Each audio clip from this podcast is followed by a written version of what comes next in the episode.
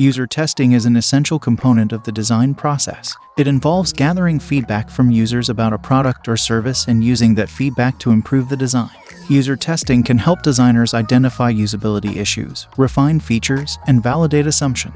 In this episode, we will explore the basics of user testing and provide tips for conducting effective user testing and incorporating feedback. The first step in user testing is to define the goals of the test. This involves identifying the specific questions you want to answer and the outcomes you hope to achieve. For example, you might want to test the usability of a new feature, evaluate the appeal of a new design, or validate assumptions about user behavior. By defining clear goals, you can ensure that the test is focused and effective. Once you have defined the goals of the test, it's time to recruit participants. The participants should be representative of the target user group and should include a diverse range of users. This includes users with different levels of experience, backgrounds, and abilities. By recruiting a diverse group of participants, you can ensure that the feedback you receive is broad and representative. During the testing process, it's important to create a comfortable and supportive environment for the participant. This can include providing clear instructions, offering encouragement and feedback, and addressing any concerns or questions they may have.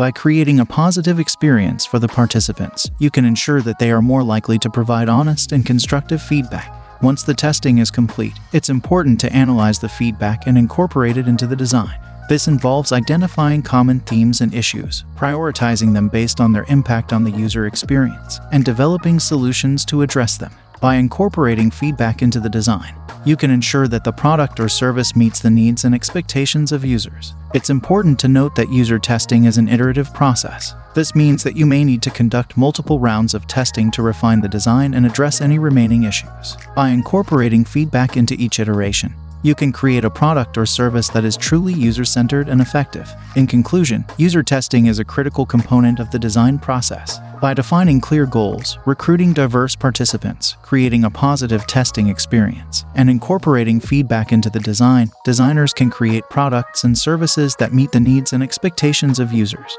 The key to success is to prioritize empathy, iteration, and experimentation, and to remain open to feedback and willing to make changes based on user feedback. By following these tips and best practices, designers can conduct effective user testing and create products and services that truly meet the needs of users.